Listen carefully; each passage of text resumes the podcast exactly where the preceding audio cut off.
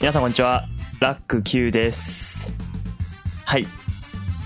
皆さんいかがお過ごしでしょうか？この、なかなか大変なご時世でございますが、えっ、と、プロジェクト CLR、まあ、ラックラジオを開局して1年とちょっと経って、まあ、2年目に入ったわけなんですけれども、ここで、またしても新番組を始めてしまうということになってしまいました。題して、母、ゲームを語るという題名なんですね。これをすでに聞いてる方は多分もうサムネとかなんとか見てると思うので、まあ、宣伝もツイッターでしてるはずなんで、見てると思いますけど、まあ何事だということだと思います。題名からしてね。はい。皆さんの予想通りです。なんとこの番組に、私、ラック Q の母が参加するということになってし、なりました。はい。えー、まあ、うんそうですね。さかん、ちょっとだけ遡ると、まあなんか、すごいテレビゲームが好きで、それについて喋ってるから、なんか番組でもやるかみたいな話をしたら、まあなんか、本当になっちゃったっていうことです。はい。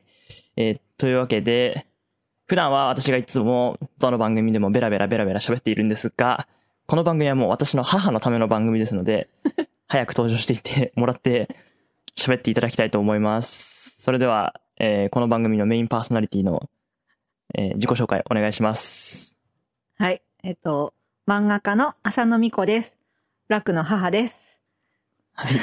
よろしくお願いしよろします。くお願いします。はい。えー、というわけで始まりました、えー母、ゲームを買う、あ、ゲームを語る。えーこの番組は、まあ私の母、浅野美子が、えっ、と、これまでの人生でやってきてハマったゲームとか、まあ、あるいは、まあ、ハマったけど、その後、点々点みたいなゲームについて、まあ、好きなほように語っていただくという番組です。はい。えっ、と、今回は私は完全にアシスタントとして 進行させていただきます。そして、母に語っていただいて、ぜひ、皆さんのゲーム体験を少しでも明るいものにできたらいいなと思います。そんな大層なこと言われると。いや、まあまあ、一応そのおすすめのゲームとして紹介するので、えープレイできるものは、その、その都度紹介しますので、えーぜひやってみてください。まあ、ただね、もちろん、ただゲームを褒めちぎるだけの番組には多分ならないと思いますので、そこら辺もぜひお楽しみ、えーにしていただければと思います。そしてね、はい、多分、なかなか親子でポッドキャストの番組を配信するって聞いたことないので、まあ、兄弟はあるね。兄今弟は結構ある。けど、親子は今のところ見たことがないので、もしかしたらまあいらっしゃるかもしれないですけど、まあ、なかなか珍しい例だと思うので、はい。頑張っていきたいと思います。というわけで、はい、はい。素人なんでなかなかこ声が出ません。はい。まあ俺も素人なんで別にそんなあれですけど、はい。えー私も大変緊張しております。自分で企画立ててる段、企画立てたけど緊張してるっていうことで、俺もしたったはずですけど、よろしくお願いします。よろしくお願いします。はい。というわけで、えーこの番組、ゲームを語っていただくんですが、初回となる今回のテーマは何でしょうか？はい。えっと、バーニングレンジャーです。はい。いきなり古いやつから。そうねもう誰もゲームできないんじゃないかな。ここで私がどんなに熱く語っても。そう、そうだね。バーニングレンジャーもしかして、リマスター版とかも。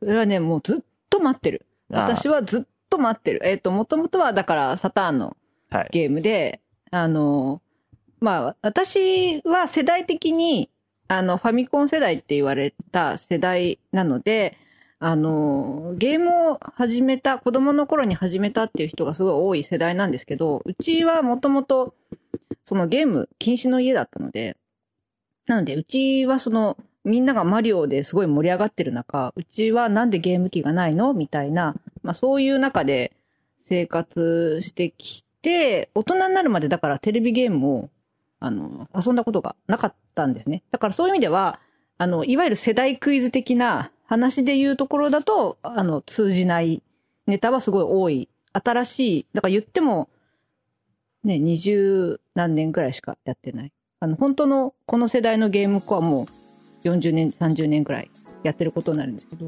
そこには及ばないっていう感じで、まあ、あの、サターン、まあ、結婚して、夫がセガのゲーム、セガっ子だったので、セガっ子の夫と結婚したらゲームがついてきたっていうはい。そうです。その、だから、ラクの背学校の地は、父の地。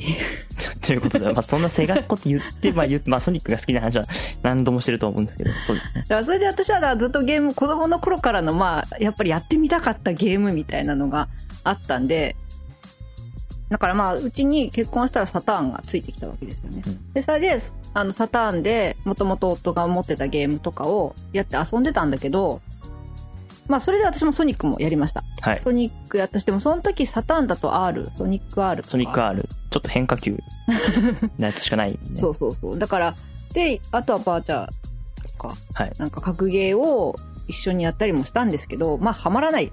あんまり。あで、なんかこう、面白いゲームしたいなって言ったところに、まあ、バーニングレンジャーが同じ、そのソニックチームのゲームだったんで、割とこう、なんか、一、一押しというか、その、あの、鳴り物入りで、我が家にやってきて、遊び始めたんですけど、いやー、ハマった。ああ。で、それが一番最初にハマったハマった。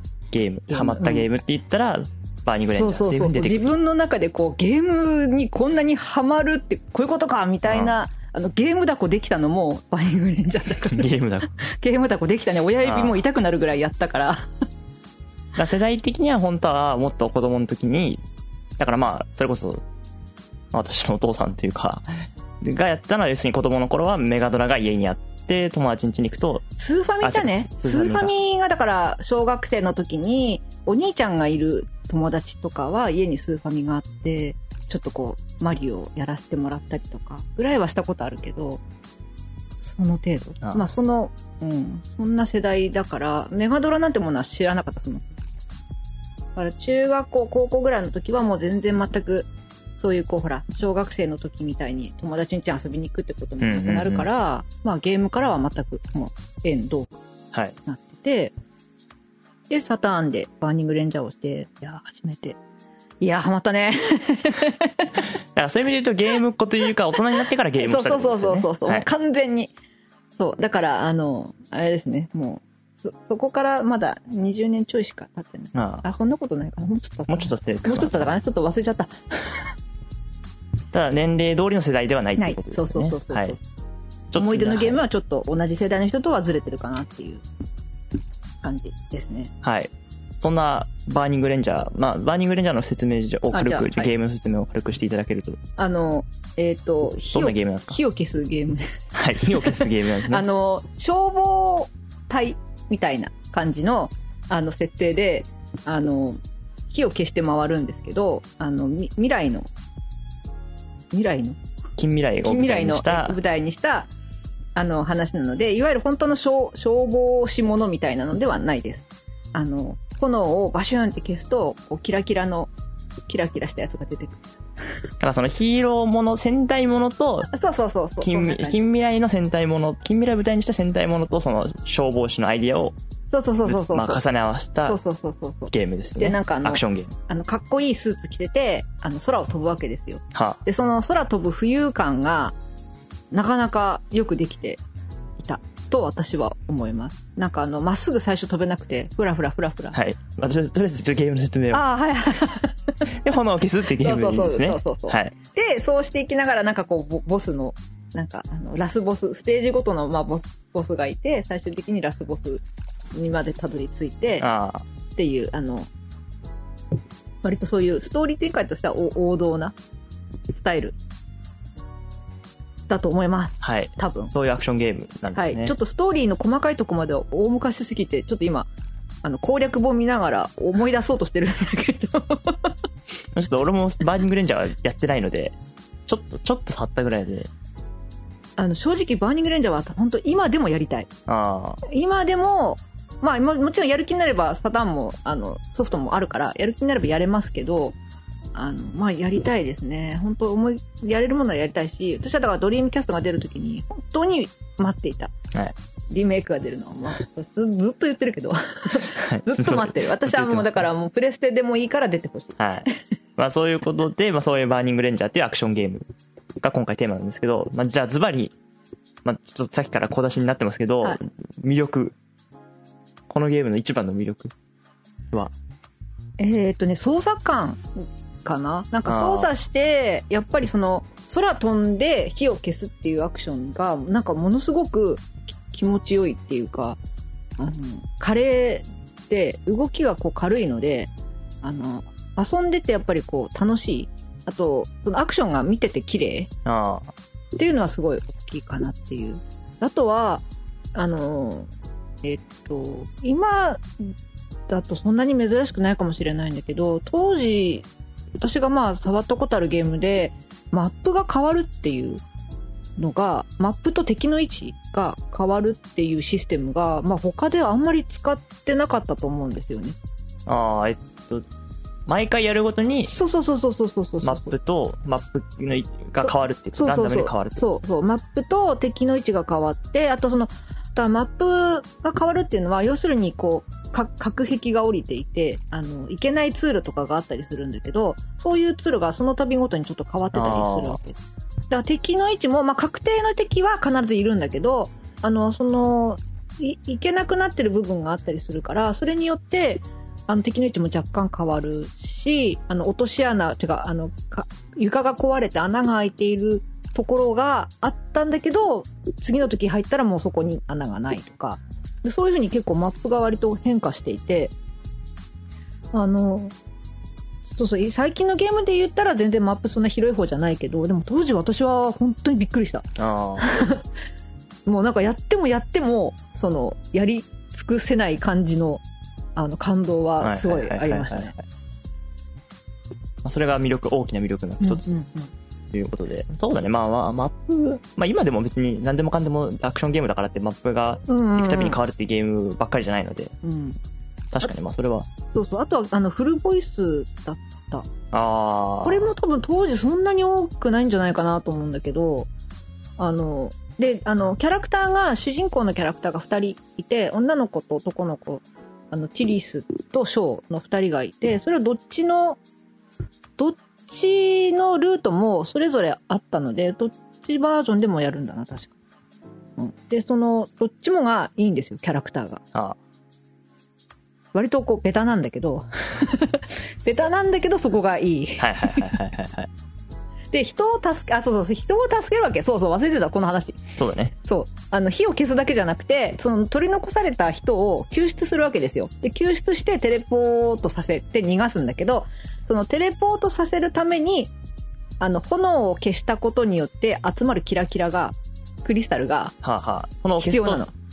そう炎を消すとクリスタルが手に入るのね。はあ、そういうアイテムが手に入って、そう。でそのクリスタルがないとそのあの負傷者を転送できないわけですよ、はだから負傷者のところまで行ってんのにであの火も全部消した消してしまってからなんかちょっとダメージ食らってクリスタル散った後に負傷者発見してもテレポートできないっていう。ああ、そのクリスタルはダメージを受けても紛失してしまう。そうそうそうそうそうそうそうずっと持ってるわわけじゃなくて、そうあのなんかねえっ、とえっ、とあれあれゲーム中でしゲームオーバーで死ぬってことはあったよな。体力ゲージも存在してる。なんだっけな？ちょっと忘れちゃった。体力ゲージ 結構重要なとこなんですけど。体力ゲージはあえーどうだったっけ？なんかねクリスタルがなんか攻撃を受けるとクリスタルが散るんだよね。はでそれで、い一発ではだからし死んだりしないんだけどなんかにクリスタルがゼロの状態でダメージ受けるとダメなんじゃなかったかな。あ。なんかねソニックとその辺一緒だった気がするんだあ。ああ、よね要するにダメージを食らうと散らばっそうそうそうそうそうそうそう。あのリング1個でも持ってたらセーフみたいな。なんかそんな感じだった気がする。だからとにかくクリスタルを1個でも持ってればなんか死ななかった気がするんだよね。ただそのクリスタルがないと、クリスタル消費することで、テレポート、救出する。そうそうそうそうそう。だからクリスタルがもうゼロの状態でうろうろしてる時とかもうめっちゃ焦る。ほ炎を探し回るみたいな。な。早くけ消して消してクリスタルを集めないとみたいな。なんかそんな風に焦ってやってた気がする。はあ、はあはでその負傷者をその負傷者の位置もランダムなのよ。あ、ああ現れる場所が。はいはい。でその負傷者を助けるとゲーム後に負傷者助けた人からあのメメールが届くわけはいはいはいはい。でもそれがねやっぱたまらないあわけあ、そう、お楽しみ要素が充実してるそうそうそうそう、その助けた人からのなんかこうメールがあのホームに戻るとメールが届いてるわよみたいなあの指令の中であのなんだっけこう指示を出す人オペレーターみたいな女の人がいてその人から、なんか、メールが届いてるわよって言われるわけ。で、見に行くと、助けてくれてありがとうございますとかっていうのが、いっぱい来るわけです。でもそれがね、で、それの中に、あの、遊びで、あの、開発チームの人が混ざってるわけ。はあはあはあ。まあ、それでコレクション、コレクションアイテムとしてゲーム内で集められるってことそうそうそうそうそうそうそう。要するにな何回もプレイすると、いろんな人、まあ何回もステージごとになんかコンプリートするみたいな感じで、そうそうそう。でその人が、だから出たり出なかったりもするし、あ、まあ、あと全員を救助できない時も多分あると思うんだよね。それで、なんか、その開発スタッフの人とかが、たまに紛れてるわけ、負傷者の中に。はいで、その人を助けると、そのお礼のメールの中に、あの、パスワードがはあ入ってて、で、そのパスワードで、あの、えっと特典のボイスが聞けたりとか、はあはあはそういうのがあるわけよ。もうやっぱそれで、とにかく救出しないと。それで、その、何回もやるっていう。そうそうそうそうそうそうそう。で、何回やって、なんかいろんな人を助けては、なんか、え、この人あの人じゃないみたいな風に思いながら、助けて、で、いろいろそういう、こう、あの、特典の、あの、お楽しみボイスがいろいろ聞けるっていう風になってるわけですよ。はそうなんで、声優さんも結構、なんか、豪華だった気がする。あ、気がする。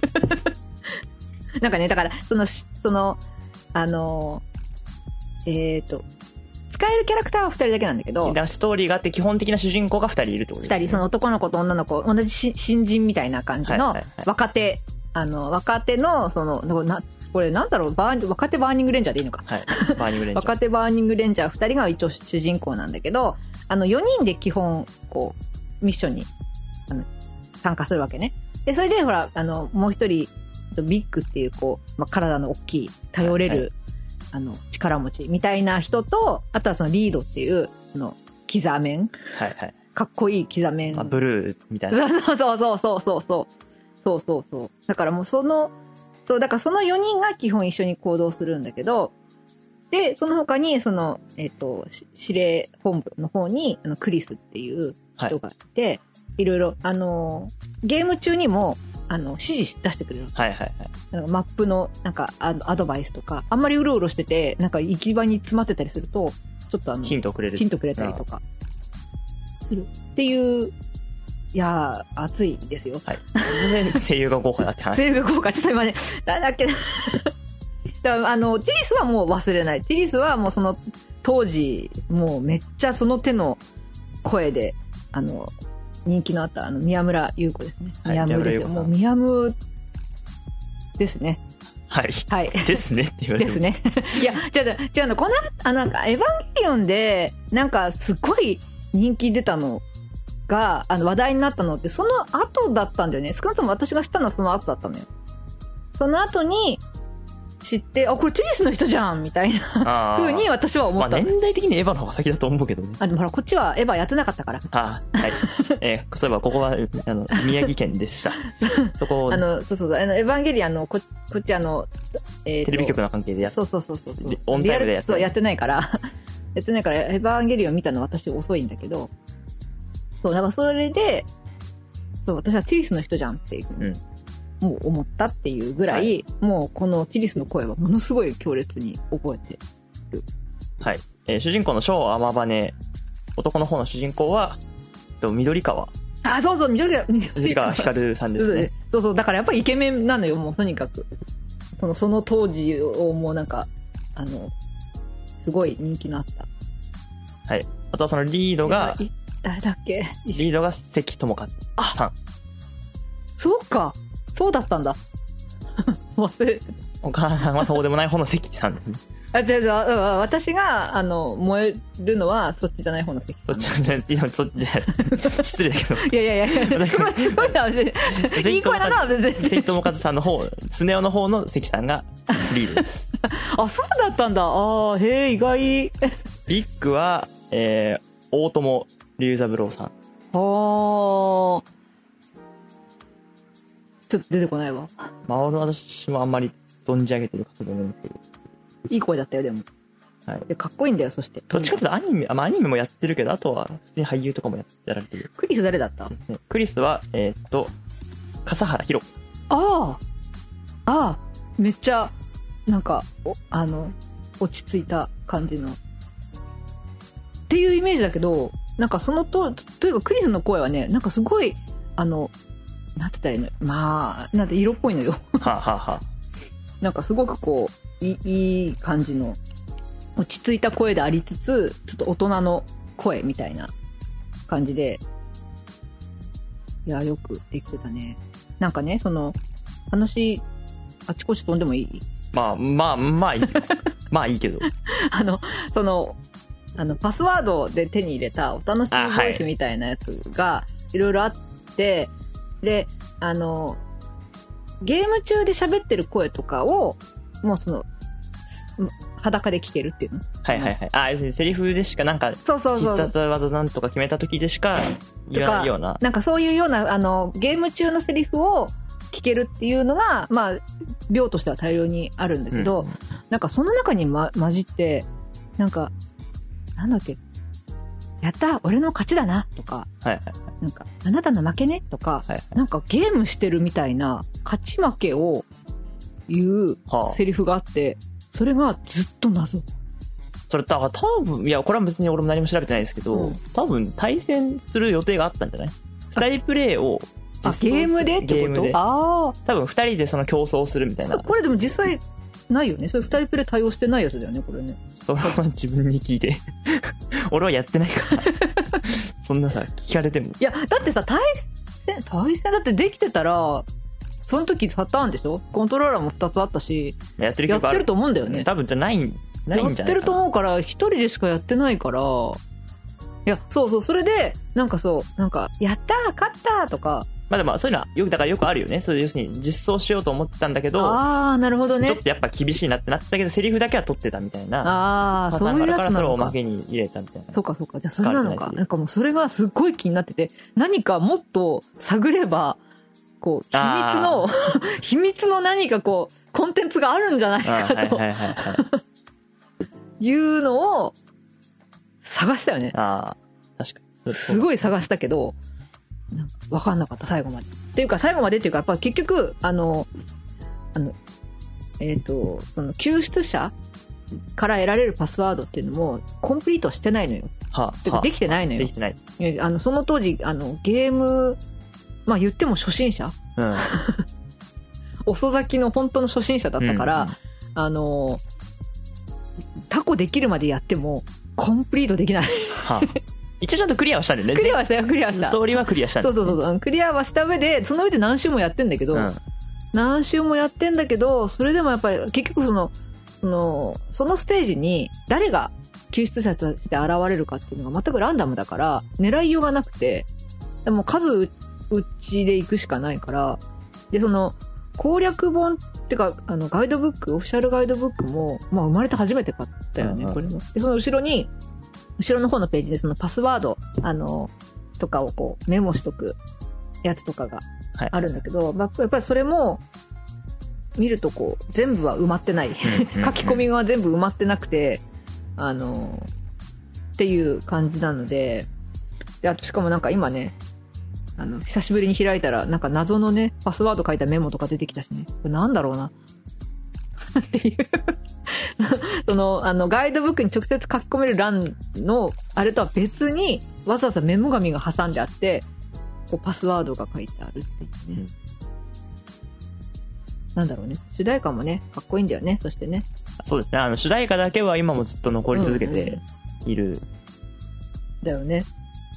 私は、これは、ちょっと当時は普通になんかかっこいいなぐらいにしか思ってなかったけど。あとだから、あとオープニングが全部アニメで普通にあったんだよね。あったあったあったあったまあそれは多分、それはすごい斬新だと思うけど。ああ、だから、多分、そういうのすごいいっぱいあったんだよね。私は、まあ、その、はハマったゲームって意味でこれがまあ初だったし、そんなにゲームの数やってないから、その他と比べて何っていうんではないんだけど、自分にとってのこう、すべての初体験みたいな感じの感動で、記憶に強いところの方が多いけど、うん多分ゲーム、その、とその時の、その、市場的にも初めてのこととか、結構画期的なことはやってたんじゃないかなという気はする。します。なるほど。うん。タコができる。まあ、できればやったね。やったね。今でもやりたい、本当に。あの、コントローラーは普通のコントローラー。そうだよ。あのマルチではなくて、アナログマルチ？アナログスティックがついてるやあ、アナログスティックついてるやつ。あ、つ。ついてる。あの、でかい方のコントローラー。うん、そうそうそうそう。丸っこいね。そう、だから、あのーとにかくほら、初めてだから、あの、丸、丸コン、なはいはいはいあれも、フラフラするじゃんああ、まあね、十字じゃみたいにそうそうそう。押すわけじゃない。そうそう、だからふら、そのフラフラするから、その方向を定めるだけでもう、大変っていう感じだ。それでね、親指にはい。タコができるまでやったゲーム。やったゲーム。でも、そう、最そうね、だんだんだんだから、うま、うまく、あれでだいぶ、こう、ゲーム感覚はついたかな。なんか、やっぱり未だに本当にあれ、あのシステムのまんま、本当にリメイクしてくれてもいいっていうぐらい、私はなんかシステム的に全く不満がない。もっとこうだったらいいのにみたいなのが。ないぐらい好き。うん。で、あの、イルカと一緒に泳いだりできる。は、は、は、は、は。あの、それは別に普通にストーリー上でね、うんあの、イルカの後をついていくみたいな。で、そういうのとか、動きがやっぱとにかく軽かったね。まあ、だから基本的にじゃあ何か特別改善点とかここ不満で今思えばってこともない。ないねだから、まあ、うん？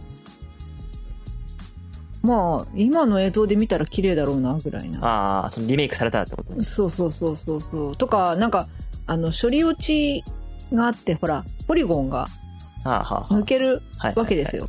まあ、そういうところはあったってことだよね。そうそうそう。で、そういうのが、ふふって思いながらやってたから、ああ、なんか、足元が透けてるみたいな感じで。ちょっと今、今最近ゲームやっててそれあったらちょっと、ああ、ああって思うけど。あれちょっと透明になっちゃったよみたいなこととか思って、なんか微笑ましく見てたから。ああ。それはある意味ゲーム初心者でよく分かってなかったからっていうのはあると思うけど。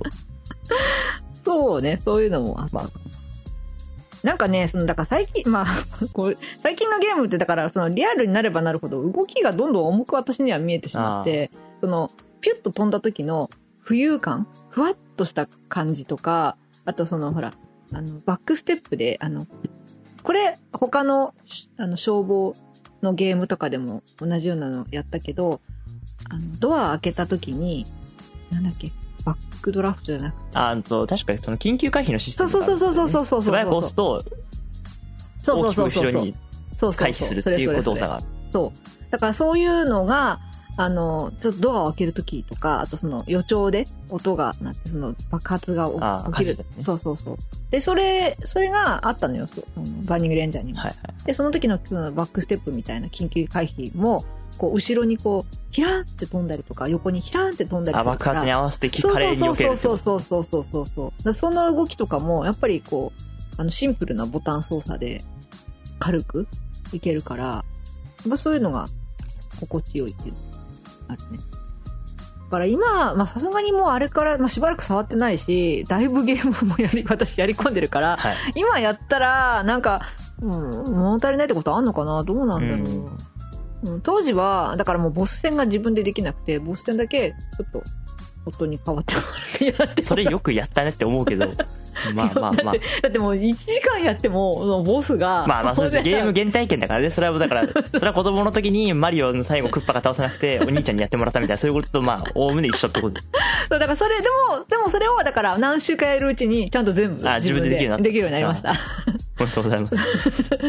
そうそう。で、基本的にあの辺のシステム一緒なんだよね。だからその、あの、割と、なんだっけ、そのボスの攻撃パターンがあって、あの、途中まで倒すと、あの、変わって。攻撃が変化して、それが3回ぐらい。あって、あの、最後、ラストみたいなのは変わってないから、そういうのを見極めるんだよっていうふうに教えられて、教えられて。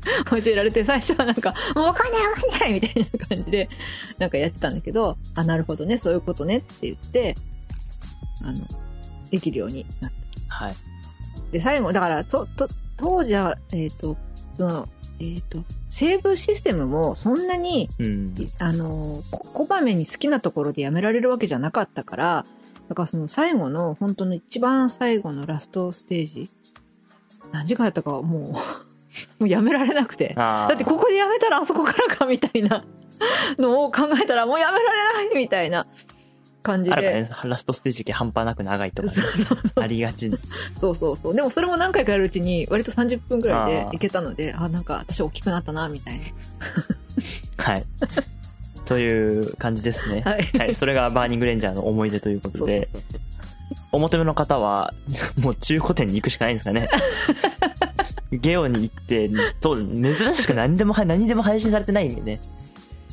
まあそうだね。やっぱり、やっぱりこれはね、配信ね、出してほしい、ね。まあよくセガのゲームで語られるゲームで、シリーズまとまりかけてるようなゲームで、まあだからスペースチャンネル5とか、ああ、はいはい。クレイジータクシーもそうだし、うんまああるいはジェットセットラジオもそうなんだけど、うんただ、ジェットセットラジオもクレイジータクシーもスペースチャンネル5も多分、プレステ3まで遡れば、うんうんうんできるけどバーニングレンジャーはどれにも移植されてない。そうなんだよ。ややっぱりだからおかしいんだよ。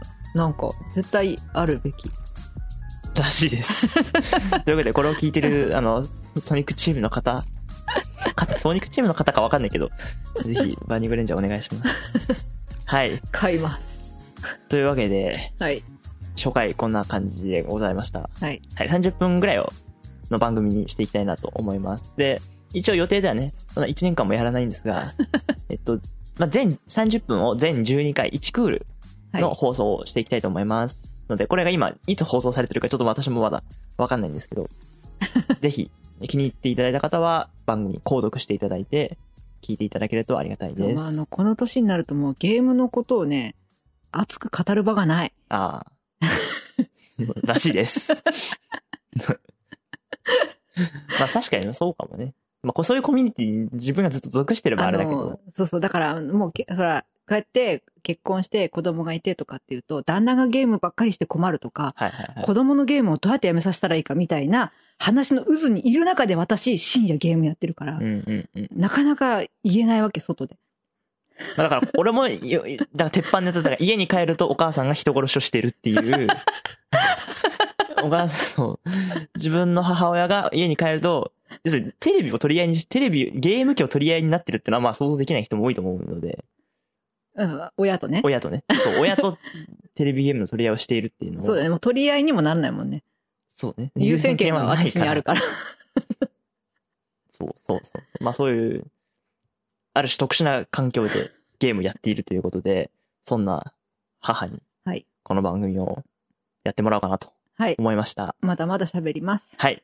えっ、と、次回の予告としては、えー次回は、えっ、と、何ですか？えっ、と、トゥームレーダーかな？はい、トゥームレイダーという作品を紹介していきたいと思います。トゥームレイダーは一応前後編、2回3回にまたがってあやる予定でございますので、はいれます。あの、はいバーニングレンジャーの次に、まあ、来たのは、トゥームレーはい。えー、ということで、お楽しみに、あぜひ、えー、お楽しみにしてください。というわけで、エンディングです。はい。えーと、この番組は、お便りを募集しております。でお便りは、チャンネルラクラジオの公式ホームページ、ラクラジオ .net のお便り投稿フォーム、もしくは、ツイッターで、ハッシュタグ、そうですね、母ゲーム をつけてツイートしていただけるとありがたいと思います。まあ、母ゲーム、もしかしたらポッドキまあ、頑張って探します。被っちゃうかもしれない。まだちょっと精査しきれてないんですけど、多分母ゲームで大丈夫かなと思いますので、ぜひつけてツイートしてください。またね、このゲームやってますかとかそういう質問も募集しておりますので、よろしくお願いします。偏ってるけどね、私。はい。えー、何かあればよろしくお願いします。そして最後に、じゃあお知らせ何かありますか？漫画を描いてます。あ、はい。職業は、まん、職業欄に漫画家と書く人です。はい。職業欄に漫画家と書いてます。えっ、と、今、えっ、と、交際ゼロ日婚ですが何かという、あの、作品を連載、配信してます。今月、あ、先月末からちょうど配信始まったところで、先月末って何月ですか？8 月、8月末に。8うち今月9月に収録してます。8月末に、えっ、と、そうそうあ、これ日付、そっか。9月13日まで1話無料で見れるサイト結構多いんですけど、はあ、はあはあはあ、9月13日までに、これ配信してくれる？それどうだろう。どうでしょうね。今聞いてる方だけが答えを知ってると思いますが。まあ、うん、ちょっとどうだろうな。あの、まだまだそれ連載ずっと始まったばっかりで、多分しばらく、あの、やると思いますので、あの、よかったら読んでください。何で読めるんですか？えっ、と、レンタとか、ああの、シーモアとか、と Kindle、えっ、と、ebook Japan、えっ、と、もろもろ、あと、LINE 漫画。はいはいはいとにかく、あの、大体大手の 電子書籍のサイトでは読めます。はい読めます。はいで、1話無料でだ、今の期期間限定で1話無料で出してるところもあるので、よかったら読んでください。はい。その1話無料は続かないの？そんなに。なんか1話だけ開放してくれるわけじゃないなんか、時々やると思う。ああ、なるほど。じゃあ、今はとりあえず、あの、新連載キャンペーンみたいなので、あの、1話、一応9月13日までっていうふうには言われてるんだけど、まあ、それが終わって、また、例えば、えっ、と、来毎月一応1話ずつ、今、い一挙に3話公開してるんだけど、その後はもう月1で、あの、新しく更新していく予定なので、もしかするとその更新のたんびにちょっととかっていうのはあるかもしれないはいです。というわけで、はい。番組の概要欄にもリンク載せておきますので、ぜひはい。読んでみてください。よろしくお願いします。はい。というわけで、以上、はあ、ゲームを語るはい第1回でした。はい。ここまでお聞きいただいて、ありがとうございました。